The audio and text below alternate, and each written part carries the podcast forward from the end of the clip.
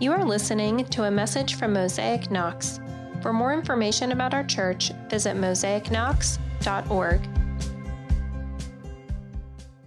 Some of you uh, are familiar because I've talked about this before, but um, the Enlightenment period that happened in the uh, early eighteenth century that took Europe by storm uh, was centered around the idea of reason. And that reason was the primary source of authority and legitimacy. And the tip of the Enlightenment uh, is usually pinned on Rene Descartes' claim, "I think, therefore I am." And for all the seeming good that Descartes probably did, and subsequently the Enlightenment did, it has some serious drawbacks. And for start- starters, uh, ever since, people have assumed that truth only operates in the realm of the mind.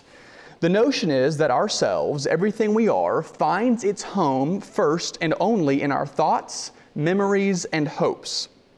Now, we probably cannot influenced us, and this worldview has a lot of contradictions with the Christian worldview. Uh, things like the resurrection of the dead, the Holy Spirit, the incarnation of God Himself, the virgin birth, creation accounts, miracles, divine revelation, all seem to bump up against this line of thinking. But what is also true is that we, twenty-first century Jesus followers, operate in the realm of the Enlightenment, so much so when it comes to practicing our discipleship to Jesus, particularly when it comes to the idea of sacraments. Now, hear me say this. I believe that thinking is critical.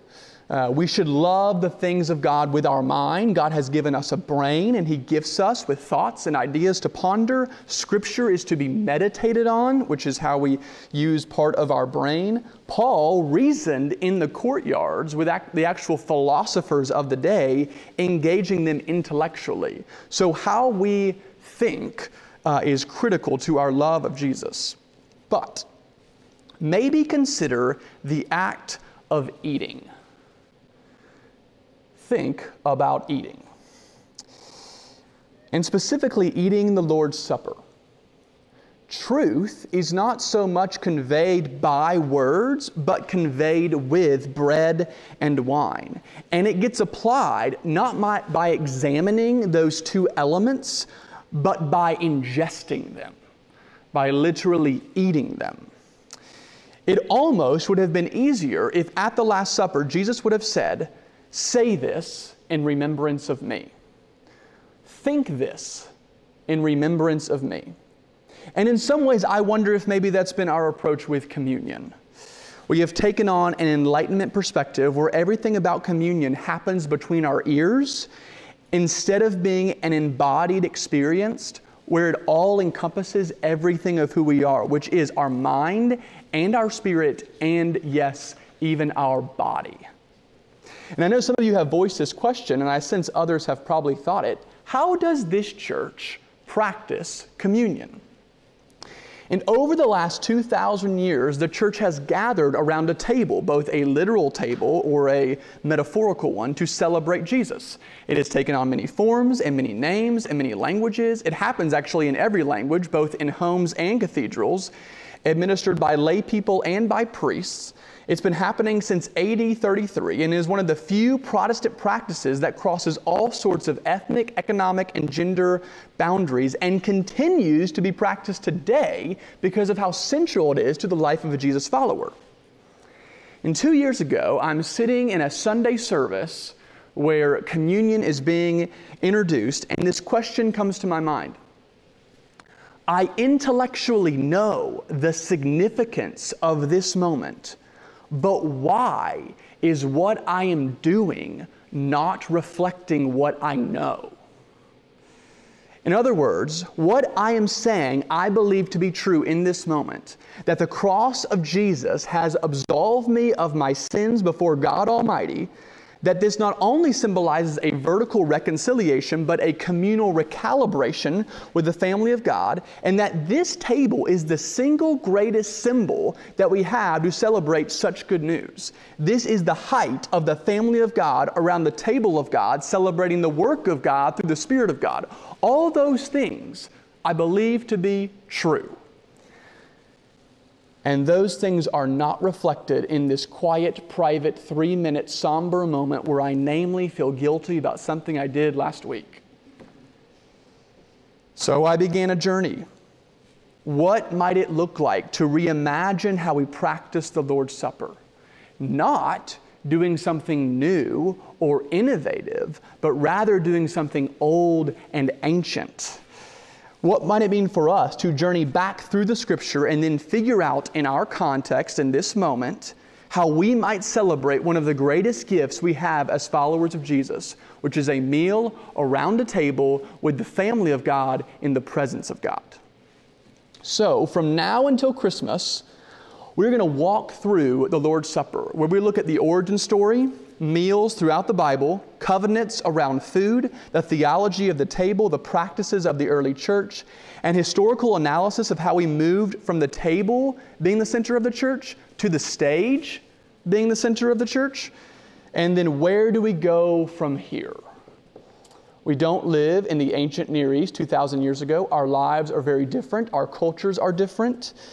Even some of the methods that we think about when we think about church are very different. But God isn't. God is not different than He was two thousand years ago. He has not changed. And the thing that He has given us the most has seemed to take on a completely different mold than what its original intent was. And I sense that most of us, if we're honest, have just taken the Lord's Supper at face value when administered and not probed the depths of the mercy of God in an actual meal with His actual family. So my aim over the next eight gatherings or so is twofold. I want us to actually use our minds to think deeper and more intentionally about the Lord's Supper and all of its various components. And then, starting in January of twenty twenty-two, I want what we have discussed to frame the life of our church as we know it, where we begin practicing communion around a table, like an actual dinner table. Uh, this was a countercultural practice when it was instituted, and we'll talk about why later on, and it was critical and necessary, and it formed the people of God in profound ways, and it has the same impact today if we would just let it. Because our issue is not that we have thought too deeply of it, but that we have barely scratched the surface. So, to get started, we must build a framework around God and food. It may surprise you how many times God and food actually coincide in the Bible. In fact, it's nearly impossible to read the story from start to finish and not see how central food is. And so, like many times, we begin in the beginning. Genesis two nine, it says, "And out of the ground the Lord God made to spring up every tree that is pleasant to the sight and good for food." And then on down, the Lord commanded the man, saying, "You may surely eat of every tree of the garden." One of the first gifts God has given us is literal food. And here's what's fascinating about this. Genesis one through three is a poetic, ancient Near East narrative on the origins of the world. How did it become what it is? But in those days, there were many other narratives and many other accounts of the world, people trying to explain its origin. And one of the more well-known narratives is of that of the Babylonian Empire. And this is what scholar Tim Chester says. "In the Babylonian creation story, humanity was made to provide food for the gods. But with Yahweh, it is the other way around. God provides food for humanity. The first words humanity hears from God reveals His generosity. Not only did God provide humanity with a meal, He also walked with humanity in the garden in the cool of the day. In essence, humanity was made to enjoy a meal in the presence of God." And one of the themes throughout Scripture is that. A meal in the presence of God. God with His people, and His people with their God. And if the triune God has always been, and God the Father, God the Son, and God the Holy Spirit have been in perfect community since the beginning, then we can infer that God did not create the world because He was lonely or bored or needed some personal satisfaction. God created the world with love. And while this can't be said every time, many times I, I think this is a helpful metaphor. Parents who have children have children because they want to share the love of their marriage with their kids. We call it a family. And this is how God has created the world. This is Yahweh. Out of love, He creates, and when He creates, He shares His triangulated love with us. And like most things, the gifts God gives us easily turn into the gods themselves. But of the tree of the knowledge of good and evil you shall not eat, for in the day you eat of it, you shall surely die. Genesis two, sixteen and seventeen. We are given a vast menu, and there is only one prohibition, and yet we forego the great spread laid out by God in exchange for the forbidden fruit, believing that satisfaction lies outside the boundaries of God's good order. And in shame, Adam and Eve hide from God, and in that same shame, we continue to hide from Him. At times, even using food and drink to provide cover. Food was made to be enjoyed with God, and now our relationship with food is itself broken. Whether it be dieting fads, overindulgence, intoxication by drink, gluttony, finding food in our identity, whatever it is, we find great comfort in food. We have unhealthy relationships with food. Particularly in this country, we are obsessed with what we eat and what we don't eat. We numb our pain with food. We indulge frequently in a food and drink of choice. Uh, we are obsessed with food, both loving it so much that we take pictures of it and post it on the internet, and hate it so much that we shame other people in their food choices. We're just obsessed. Whether it be by personal sin or by and by choice or predisposition through family genes or a sickness, every one of us is affected by the fall of man, and that came about in the biblical story through food. And now our relationship with it is broken. We see that we were made to be in fellowship with God, being given the gift of a meal. And now we see that we are fallen, looking everywhere but God for satisfaction, now reeling in the brokenness. And then we see, as it happens over and over and over again in Scripture, God chases us down. He chooses Abraham and ultimately creates Israel as a people to love, not because of anything they could do, but rather because of His magnificent grace. And as you know, Israel is ultimately taken captive by Egypt and works as an enslaved people, and the only way out is through the death of a young lamb. The people of God are given instructions. Dab blood over the doorpost, and when God sees the blood on the outside of the home, He will spare the family on the inside.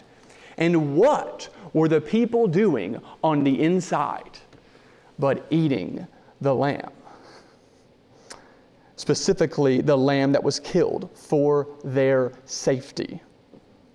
And this meal would become the meal. It would be known as Passover, this identity-forming, culture-shaping, festive, celebratory, communal feast, where the story of God sparing the people from death and saving them from Egypt will be told to their kids and their grandkids and their great-grandkids. And generation after generation would know the power of God through this week-long annual dinner party. In Exodus twelve fourteen, this day shall be for you a memorial day, and you shall keep it as a feast to the Lord. Throughout your generations, as a statute forever, you shall keep it as a feast. The redemption of Israel came in the form of a meal. But not only redemption would come through it, but the provision of God would come through it. In Exodus sixteen, we read, "And the whole congregation of the people of Israel grumbled against Moses and Aaron in the wilderness. And the people of Israel said to them, 'Would that we had died by the hand of the Lord in the land of Egypt, when we sat by the meat pots and ate bread to the full, for you have brought us out into the wilderness to kill this whole assembly with hunger.'" The Israelites are in the wilderness, and they are complaining specifically about food. The food in Egypt, enslaved and all, was better than the food in the wilderness, as they were free beyond belief. And what does God do when the people compl- complain and grumble and shake their fist at Him? He literally provides food, manna from heaven. God's grace meets them once again. And then, in one of the most bizarre stories in the entire Scripture, we read about a meeting on a mountain, one in which we will circle back to in, a com in the coming weeks. But it's a meal that cements God's covenant and His promise to the people of Israel. Exodus twenty-four, I, I challenge you to read it this week. It's probably the strangest scene in the entire Bible. Moses and Aaron and the seventy elders of Israel go to the top of the mountain and they meet God. They literally meet God. God should smoke them off the mountain, should absolutely obliterate him, them from His presence. But instead of doing that, an altar has been created where they can stand in His presence, and instead of destroying them, He actually eats a meal with them.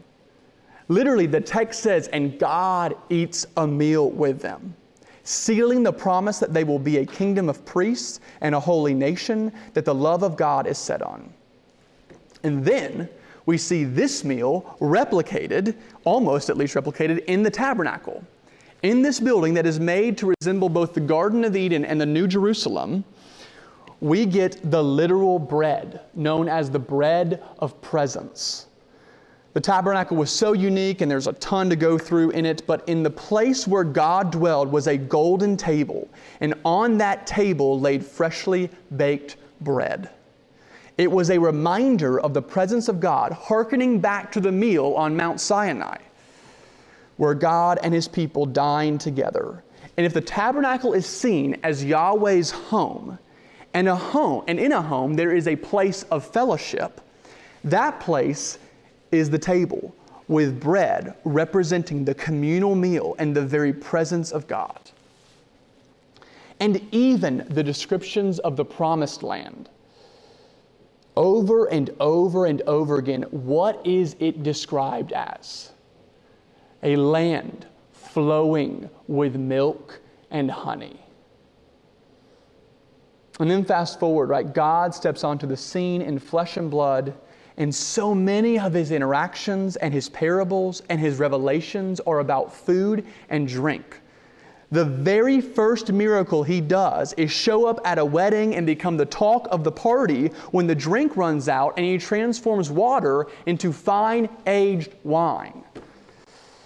And one of His most notable miracles is the feeding of the five thousand, where He transforms two fish and five loaves into a bounty of food and overwhelms the crowd by multiplying such little supply, so much so that there are baskets of leftovers. And if you know how Jesus is portrayed uh, by the religious leaders of the day, what is the notorious name that they call Him? He is accused of being a glutton and a drunkard. Why? Why is that the accusation? It's because that's who He associates with. Jesus eats with tax collectors and sinners. And then, of course, we come to that final meal of Jesus where He takes the bread and wine during the celebration of the Passover, and He repurposes the entire dinner. So instead of only telling the story of the exodus of Egypt and the faithfulness of God throughout the generations, He says, this bread is my body, and this drink is my blood. So eat and drink in remembrance of me. I can imagine the moments the disciples had, right? They were expecting this retelling of the story of Exodus. And Jesus does explain that there is a story of Exodus that should be told, but there is also another story of freedom that spans far wider and goes far deeper than that of Israel and Egypt. The meal gets repurposed, and the Passover becomes the supper. The bread now symbolizing what Jesus has offered us, which is Himself, and the wine now signifying what Jesus has done for us, which has poured His life out. And the meal of Jesus has now become ours. Communion now grounds the people of God. And in the chaotic frenzy of the cultural climate of that day and of our day, what we need is embodied fellowship around a table with one another for encouragement, for celebration, for lament, for perseverance, and for mission. Communion grounds us in the very presence of God. There is something about sitting around a table that sort of calms you down. It settles our hearts and reminds us that we are not the point, but actually what the bread and cup symbolize is the point. But yet we have been invited to the table to eat in the very presence of God. Why? How? What was experienced with Adam and Eve in the garden, and what was experienced by the Israelites in Passover, and what was experienced with the elders of Israel on Sinai, and what the bread of presence symbolizes in the tabernacle, and what was experienced with Jesus and his disciples at the Last Supper is still what we get to experience. The Lord's Supper points us to Jesus, and now we are partakers in this great feast. We are not passive audience members waiting to see how the story turns out. We're in the story, we're part of the drama. We're not the main character, but we're in it. And the Lord's Supper proves as such. And here's where I want to get practical and circle back to the Enlightenment. We are bodies.